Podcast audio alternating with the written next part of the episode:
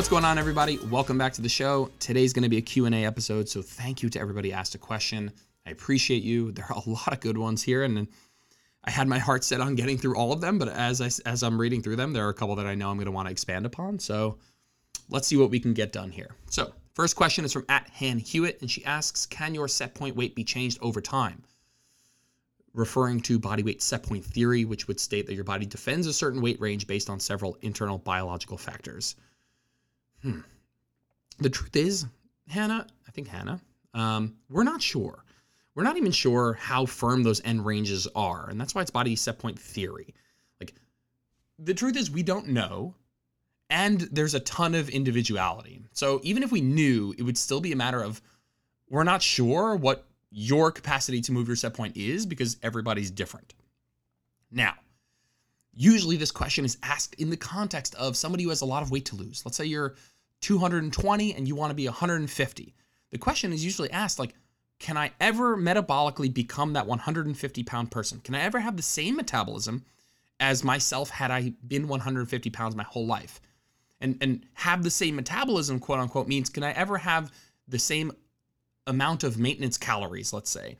Or am I going to have to eat lower than the average person at 150 pounds because I went underwent some metabolic adaptation in the pursuit of losing weight? And the truth is, yeah, you're probably going to have to eat slightly lower than if you had been 150 pounds your whole life. And that's just some level, some small percentage of metabolic adaptation that's likely, you know, near permanent. Um, it's a small percentage, and it shouldn't be a deterrent for somebody who wants to be two, go from 220 to 150. And you might say, um, like, like first of all, metabolic adaptation is happens to everybody, no matter what. For those of you that don't know what metabolic adaptation is, it's basically your body's reaction to uh, a calorie deficit or, or also a calorie surplus, where if you go into a deficit, you know, for millions of years, a calorie deficit meant famine, it meant starvation, it meant being closer to death. So we've evolved and we've, you know, created uh, over time this mechanism, this defense mechanism against weight loss, where your body will decrease its, you know, mostly through NEAT and subconscious movement, its metabolism, so that you don't die, right? And so that is some form of you know, your body defending a certain weight range. It absolutely does exist. Now, you know, can we override it? Like, you know, is body set point theory this like uh uh like this defeatist attitude? This, you know, can, is there no reason for you to try and lose weight because oh, set point theory, I'm not going to be able to? No, of course not. Like people lose weight and maintain weight loss all the time.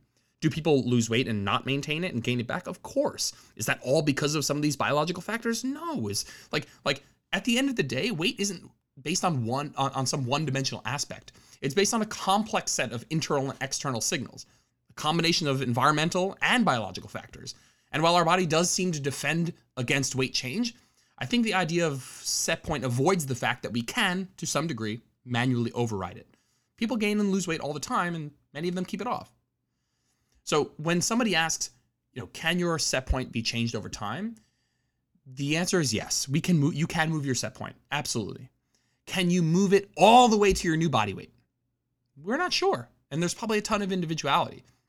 Like one person who loses um, you know, 70 pounds from 220 to 150 might and their, their 150 pound metabolism, their maintenance calories at 150 might be very close, you know, very close to somebody who's been 150 pounds their whole life. And somebody else might might see a you know a, a large difference. And the, the, fact that there's such a big individuality means it's not something that we really like because you don't know it can't be something that is holding you back from trying. We just don't know. We're not sure. And all you can do is the best you can do. And so what is the best you can do? What are the best ways to help somebody quote unquote move their set point or reestablish a new set point? point? And the truth is like the best thing you can do for moving your set point is just maintaining your weight loss so somebody's like, hey, can you move your set point over time? It's like, I'm like, yeah, sure. Like, one, we're not really sure uh, uh, how long it takes to establish a new set. And two, we're not really sure, you know, how much you can move it. But what we do know is that the best thing you can do is maintain that weight loss, is maintain your new body weight. And, you know, quote unquote, albeit a non scientific way of saying it, is like just set, tell your body, hey, motherfucker, this is the new me. Figure it out. And that is the best thing you can do. So when it, somebody says, "What's the best way to move my set point?" It's the same. It translates synonymously to "What's the best way to maintain my weight loss?" Um, And and some of the things that come to mind to me when I think about this question in the context is like taking proper maintenance phases to help mit- mitigate some of that metabolic adaptation that happens. Like, you know, if I think of somebody from going from 220 to 150 who tried to do it in one shot, you know, one calorie deficit, one two year deficit, no breaks, nothing. And I think of I think of people like the, the the biggest loser candidates sometimes like uh, that just jumps into my mind. People who try and lose it in in a semi extreme fashion or at least in an extreme duration without taking a break.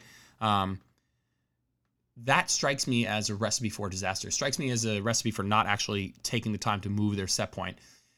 Probably mostly because having such drastic extreme weight loss when you get to that new weight, like you probably didn't establish really, really great habits that are sustainable, and it makes it less likely for you to maintain your weight loss.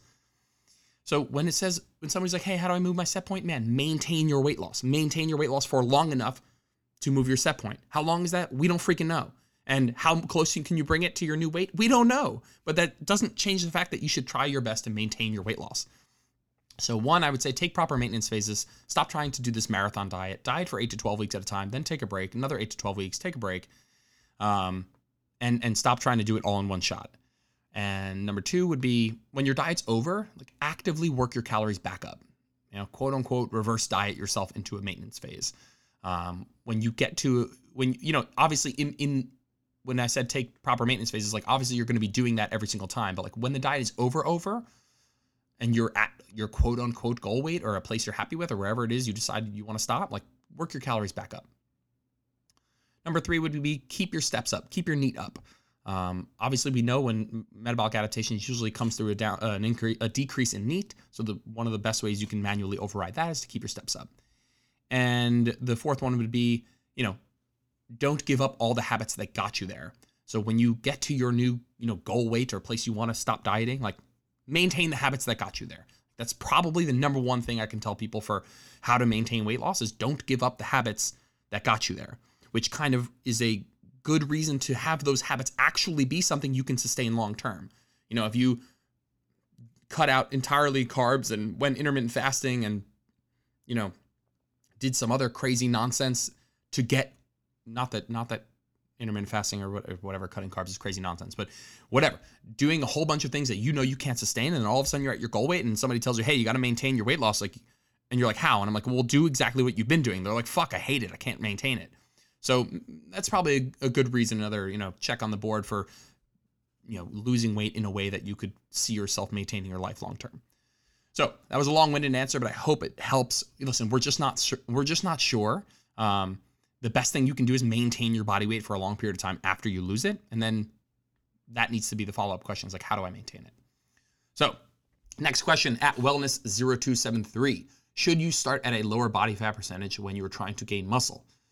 Now, I'm going to assume this question is in the context of going into a calorie surplus, like trying to gain muscle. I mean, you can gain muscle technically in any of those phases in certain contexts, but let's assume this question is in the context of a calorie surplus. Should you start a quote unquote bulk at a leaner physique, at a lower body fat percentage? Eh, yeah, you should. You should. It, it, it, you should think of starting a bulk from a slightly leaner physique is probably a good idea. Now, why? Well, when you're in a calorie surplus, you're going to gain weight. And let's say your goal is about 1% of your body weight per month, between 1 and 2% of your body weight per month. The leaner you are when you start that rate of gain, the better your quote unquote P ratio is. Now, P ratio just refers to the amount of the ratio of muscle to fat per pound of weight gained.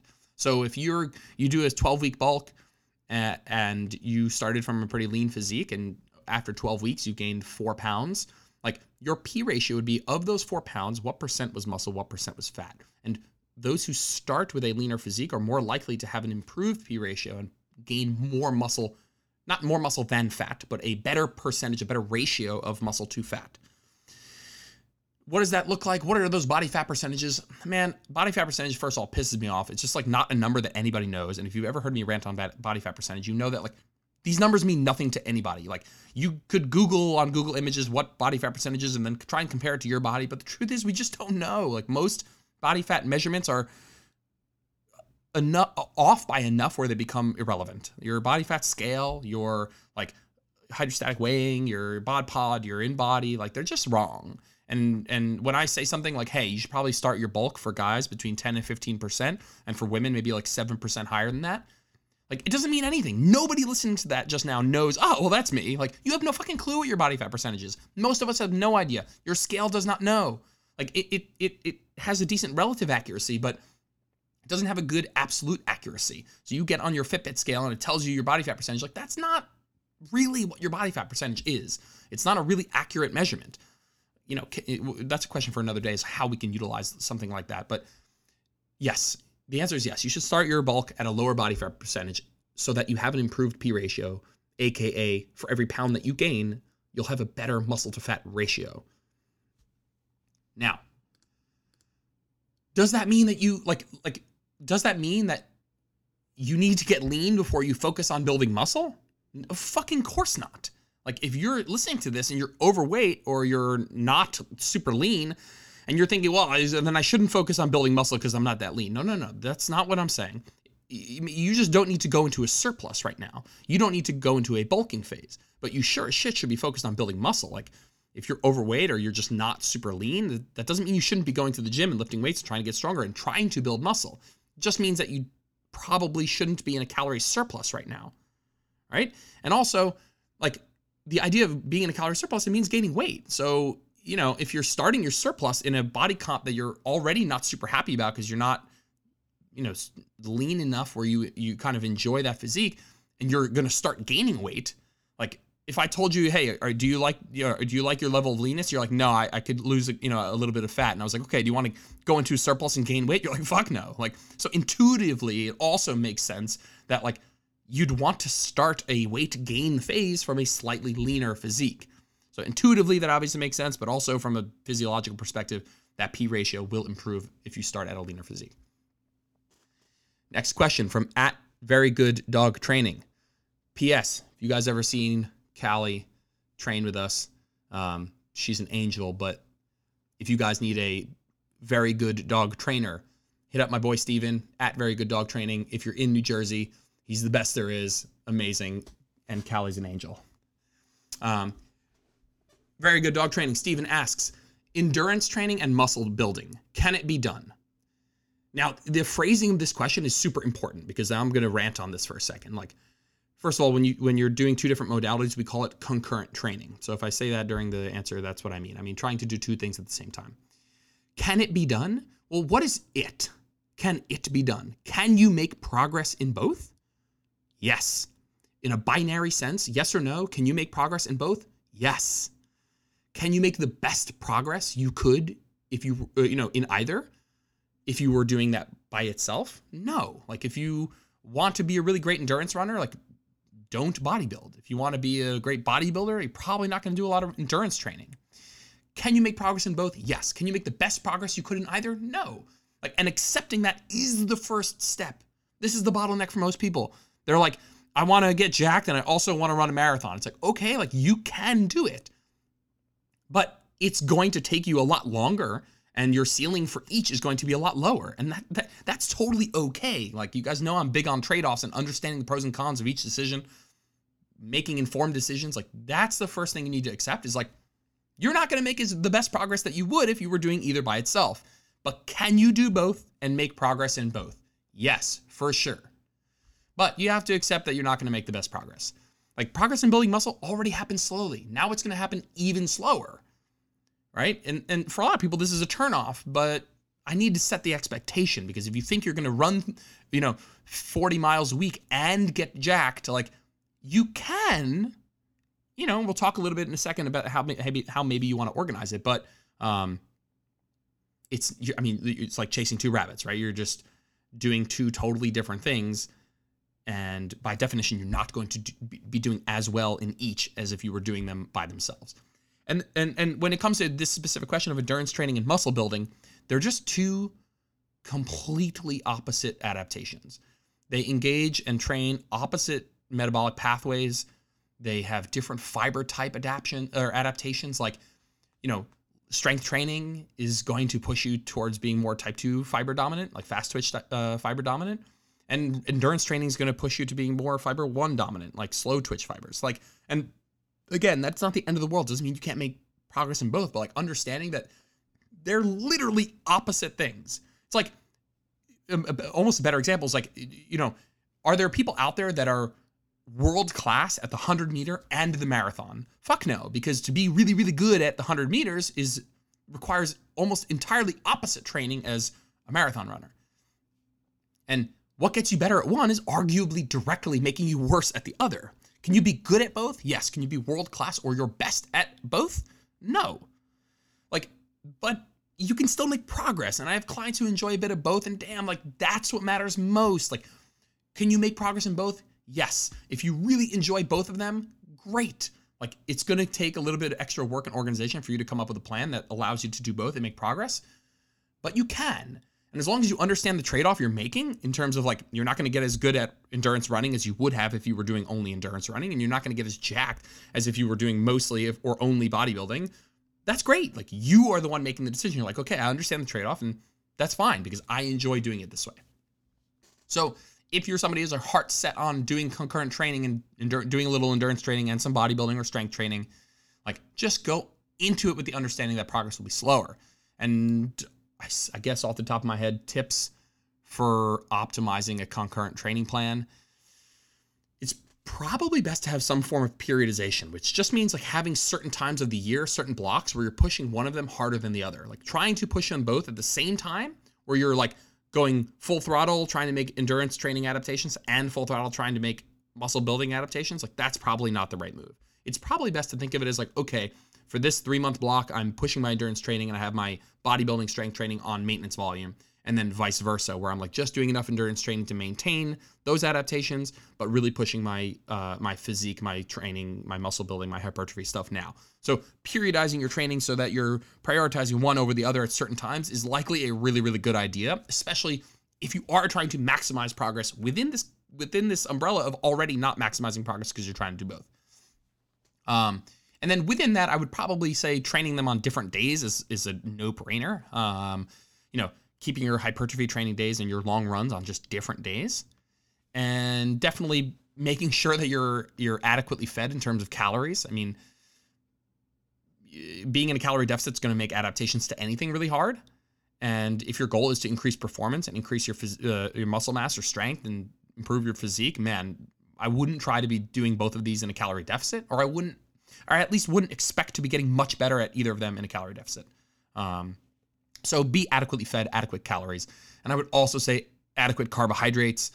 Um, happy for some a keto zealot to come on here and tell me that I'm wrong. But listen, if you are doing some endurance training and hypertrophy training, even just across the year, well periodized, training on different days, you know, at calorie maintenance or a surplus, you are training a ton of glycolytic work. And even if uh, you're doing really long distance running, which might be a reasoning where carbs become slightly less effective, but I would still make an argument that they're extremely effective. Um, eating adequate carbs is going to serve you really, really well to making sure you're performing well because the truth is you're taking on a lot of work here. Like this is a difficult thing to do, and you don't want to make it more difficult by not giving your body the fuel in terms of calories, but also the fuel in terms of carbohydrates that it really needs. So, hope that helps. Hope that answers the question. I think the first step for most people is accepting that like you can make progress in both but you're not going to make the best progress in either. All right. Next question is from Austin Kluber says, "How to get out of the quote bur- like burning calories mentality and work on a healthy relationship with exercise."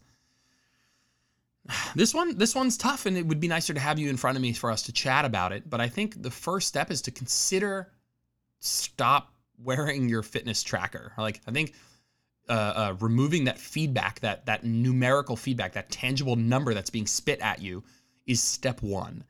One from a, a psychological perspective of not not getting a, a, a, numerical return in terms of like a feedback from a, a workout like is step one. Is starting to remove that caloric burn from the equation and stop thinking about it because once you stop wearing your Fitbit tracker, maybe you stop getting that feedback of like, oh, you check your Fitbit and says, you know, XYZ calories, or you're, you're wearing a polar or something like that. Like maybe stop wearing the fitness tracker and stop getting that number it might help you disassociate the workout from the calories burned if you just don't see it. So I, I would say probably a hard stop, stop wearing your fitness tracker.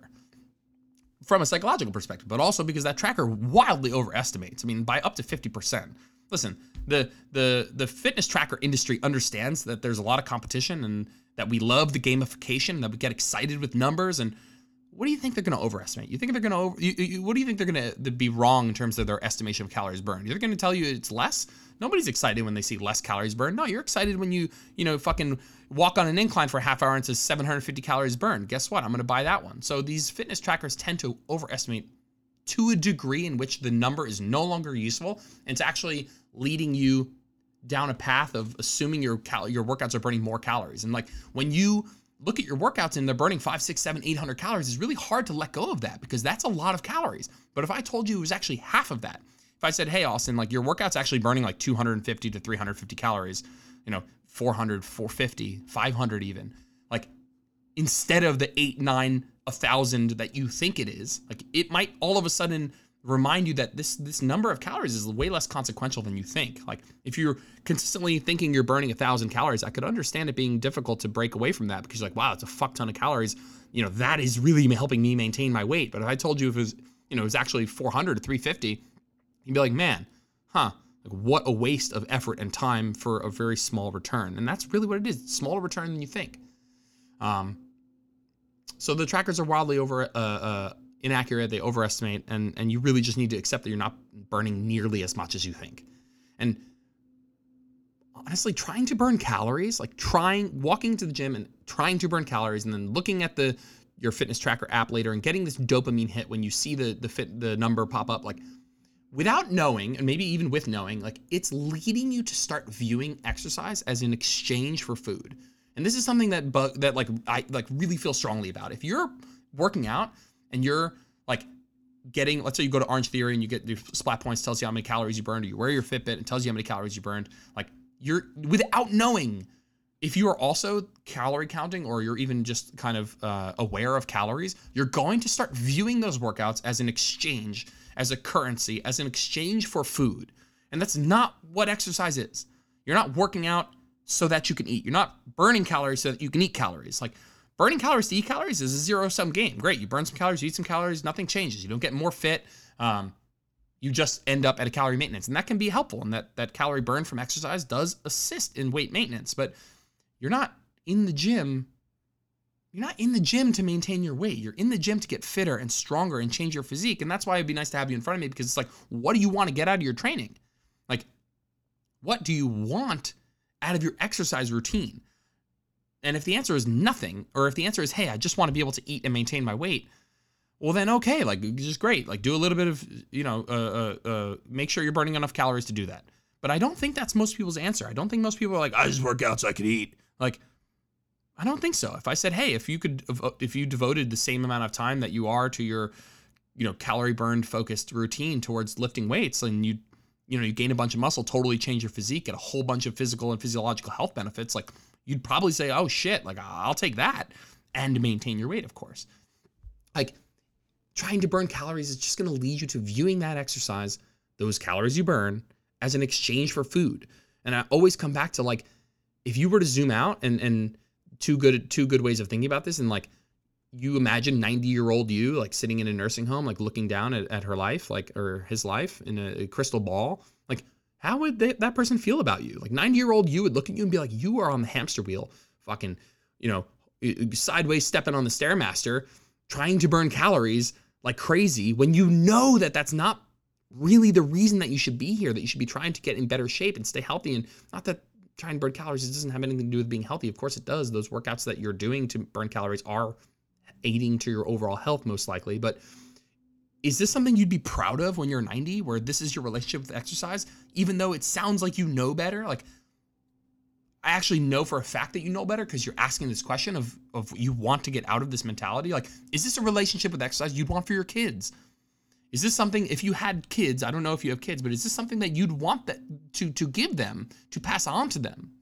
And and i know that that puts a lot of this on like personal responsibility but the only way for you to get out of this is to fight that with uh, uh, a feeling of personal responsibility and the logic that it's you know depending on what you want out of your exercise routine the workouts that you're doing in an attempt to burn calories aren't getting you there. So if you are actually trying to change your physique and get stronger or get leaner or whatever it is, like the workouts that you engage when you're just trying to burn calories are are, are a short-term investment. They're just they're and I'm not I don't have anything against people who work out just to just to break a sweat and feel good. Like that's fine, but if you're trying to make a change to your life and improve your relationship with exercise, like going in there and doing punishment cardio is just not going to help. It's not a relationship you'd want for your kids in terms of their relationship to exercise. Like remind yourself what you actually want from exercise routine and then let's be honest and objective about is this serving you? Like take some responsibility and say, if this is not serving me, then I must change it. You know, you don't, first of all, you don't must do anything, but if this is not serving you, then there's a really good, damn good reason for you to change it. It's not something you want for your kids, then don't do it. Don't be that role model. Um, yeah, it's, it's got to be some combination of personal responsibility and a, and a logical understanding of this not being something that you want. It's not leading you closer to your goals, right? So maybe stop wearing your step tracker. Understand that you're not burning nearly as much as you think you know, recognize that this burning calorie mentality is leading you to view exercise as an exchange for food. And it's much easier to manipulate your nutrition to manage calories than it is to burn five, six, seven, eight, nine hundred calories. Um, and you know, if your goal is aesthetics, then training for training training for calories burned is a short-term investment and not by any means maximizing your your muscle and strength potential. Um, and then you know, just think of it in terms of like a relationship you would want for your kids, or or you being 90 years old and um, looking down and saying, you know, am I happy about this relationship I have, and why do I have it, and how can I change it? Next question. I did not write who who sent me this. It was somebody who sent me it in a DM actually and said how to find a nutrition coach that's personalized to your own needs. Honestly, as a nutrition coach, I, I feel like this is a super, super, super simple answer. And the answer is get them on a Zoom call and chat with them. Talk to them about, you know, where you've been, what you've done, your relationship with food and exercise, where you currently are, where you want to go, what's important to you, why it's important. Like, honestly, how do you find a nutrition coach that, that's personalized to your own needs? Is like you talk to them and, you know, you reach out to a bunch of people, you get them on Zoom. And if, and I promise you right now, if somebody is not willing to get on a Zoom call with you to chat for free, to just discuss your position and and, and learn more about coaching and, and if that you guys are a good fit, then it's not the right coach for you. Like if somebody is just working through email, like and only not you're never gonna see their face and they won't give you the light of day, you know, time of day to hop on a Zoom and talk about your personalized needs, and that's not the right coach for you. So my advice would be to get on Zoom with as many people as you can and just kind of see who you click with and see who demonstrates an understanding of, you, of where you are and is compassionate and whatever whenever i when uh, that's that's how i run my business. So maybe that's not how most people are, are running their coaching business but if somebody reaches out to me and they're like hey like i want to hear more about coaching it's like hey let's hop on a zoom. Let's see if we're a good fit. Have a conversation face to face then you'll know. Next question is from higgy's home higgy's home or higgy shome or higgy shome anyway. Says i want to build more muscle. Is it better to do a four day split upper lower or full body each day? The truth is technically both are fine. What matters is that you're hitting each muscle group that you want to grow adequately. And what that means is usually something between 8 and 20 sets per week per muscle group, split amongst, you know, kind of as many days as you want technically. Um, I would say that there are some contexts where splitting up the volume into an upper lower versus a full body versus uh, you know and uh, other forms of splits can be a good idea, but the truth is it doesn't really matter. The reason I might like doing an upper lower split better than four full body days is just from some form of mental continuity. Like when you walk into the gym, it's nice to kind of get geared up for a leg day or, you know, get geared up and warmed up for an upper body day. And I like full body days. I, I have them in my program sometimes, and I program a shit ton of full body days for other clients. But if you're doing four days, you can probably better utilize those days doing an upper lower split. What matters is that you're hitting each muscle group twice or more per week and that you're getting between 8 and 20 sets per muscle group per week. And you can do that with a lot of different splits, but I would say that if you're doing 4 days a week, it's probably better to do an upper lower split just from a mental continuity perspective. You know, uh, just in terms of like getting geared up and warmed up for certain muscle groups. But if you hear this and you're like, nah, I really like full body days, like I don't have a good physiological reason why you couldn't do that. Like you absolutely could. Um, four full body days is something that I've programmed for people before, and and you know, there are people out there. I know Jeff Nippard has a six day per week full body program that's intelligently programmed and, and scientifically evidence based. Like, that's great. So you can do that. Um, I would probably say, from my experience, that upper lower split's going to be more enjoyable um, and and potentially yield to better results long term, just from an enjoyment perspective. But man, enjoyment. I just told you that it's more enjoyable. But if you disagree with me and it's not more enjoyable, then that's great. Then do full body. The truth is, it doesn't matter. You need to hit certain uh, um, markers that are going to lead to adaptation, which is about 8 to 20 sets per muscle group per week, hitting each muscle group about two times per week, um, getting those sets close enough to failure in the 6 to 30 rep range. And if you do that on four day split, upper lower, or four day split, full body, or five day split, push pull upper lower legs, whatever, um, or you know whatever, F- four days push pull upper lower, like as long as you're meeting those requirements, like you're going to be getting near maximal gains. Next question. What are we at? We're 30 minutes. I'm going to take a couple of more. Um, Marielle Stein, 25. How often should someone take a deload week and what does it look like? Um, first and foremost, please go listen to the deload episode. It's one of my most listened to episodes. It's one of the most important episodes that I want people to listen to. So it's a whole episode on deloads. Please go listen to it. I believe it's maybe episode nine. Uh, I'm not sure. But really quickly, TLDR, how often should someone take a deload week? About every four to eight weeks. So three weeks and then a deload, or five, four weeks and then a deload, or five weeks and a deload, or six weeks and then a deload. I happen to find that between three and five accumulation weeks and then a deload, so three weeks and a deload, all the way up to five weeks and, a, and then a deload, tends to be the best for most people. Um, a lot of factors go into which one of those you decide. I tend to use four weeks and then a deload as my baseline default, and then we kind of auto regulate more or less depending on how a client is responding.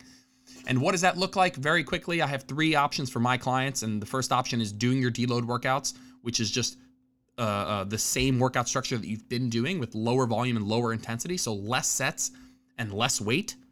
And basically, it's just a very easy version of your workout routine. So you can go in there, you can do your normal workout routine, but everything's going to be super easy. Or you can do half your workout routine. So maybe you do your first upper and your first lower day, and then you take the rest of the week off. Or you take the entire week off and the, I go over all the pros and cons of all of those options in the deload episode. Please go listen to it. It'll answer every question you've ever had about deloads. Sam Viveros asks how to feel a better mind muscle connection when lifting. So basically, mind muscle connection is like your ability to connect mentally with the muscle that's contracting, the one that you're trying to work. So, you know, an exercise where you might feel it a lot in the muscle, like when I bench press, I don't necessarily feel a big mind muscle connection in my pecs. Or when I do a lat pull down, some people don't feel a good mind muscle connection in their back. Like, how can you improve some of those mind muscle connections? And first and foremost, is it even that important? Like, is it super important to improve mind muscle connection? Super important? Probably not. Important at all? Yes. So, you know, if your technique is good and your tempo is good and your, you know, all of those things check out, but you're not feeling the best mind muscle connection, you're probably still really close to getting optimal gains. It's probably not the end of the world. Like, you know, of course, if your form doesn't look good and your tempo's all over the place, you're not controlling the weight, and then you don't feel a good mind muscle connection, yes, okay, you probably need to change things around. But I find this most, this happened most with people in pulling movements. So like rows, they can't feel it in their back. Pull ups don't feel it in their back. Um, and so a couple of the things that I think, I think there are three that really jump to mind here. Um, four, and now that I'm thinking about it. And the first is slowing down the eccentric. So when you're doing, let's say, a lat pull down, and you're not really feeling it in your back, I guess I'll use lat pull down here. It's like when you pull the bar down to your chest, and then you let the bar up slowly. So slow down the eccentric, which is like the lowering portion of the movement. So if you're doing like a dumbbell row and you pull up to the chest, you know, really start to control the eccentric on the way down as you stretch your arm downward. So controlling the eccentric, number one, first and foremost, you will feel it during the eccentric and you'll have kind of more time during each rep to kind of mentally connect with what's happening. The second tip is to add a pause to what you're doing. So, again, we'll take the pull down, pause the bar on your chest, and kind of check in with which muscles are being contracted. So, slow the eccentric, add a pause.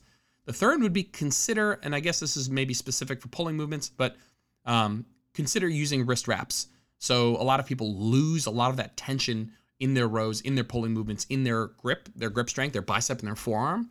And once you put on wrist wraps, it's a lot easier to kind of loosen up that grip and uh, uh, lose a little bit of that tension in the forearm and the bicep and kind of shift that focus onto the back, which I find works almost every single time. And the fourth would be to consider the rep range of the exercise you're using. If you are doing a curl and you're doing a five rep curl, your mind muscle connection is going to be dog shit. Right? It's it's not an exercise that's going to yield a really good mind muscle connection in those really lower rep ranges. If you're doing a lateral raise, like five rep, imagine doing a fucking five rep lateral raise. Like your mind muscle connection is going to be dog shit. So consider the rep range you're doing. If you're doing a deadlift and you're doing 30 a 30 rep deadlift, like there's at some point you're just fucking the bar. You're not even you have no idea what's going on. Your form is breaking down. You don't even know what muscles are working anymore. It's just fucking cardio. So consider the the exercise you're doing and which, which rep range will yield the best mind muscle connection for that movement. And and some of that just comes down to experimenting. You might grab lateral raises and do t- a set of 10 and you get a really good tension in the muscle, really good mind muscle connection, good pump in the delts. I might do a set of 10. I fucking hate it. You know, me personally, I need to do at least 15 lateral raises before I'm like, okay, like it's a, I'm really feeling in the delts. I'm not feeling in my elbows or my my traps. And there's nothing wrong with feeling in your traps, but sometimes you know you get that feeling of like squeezing everything all at once, and you just fucking feel it nowhere.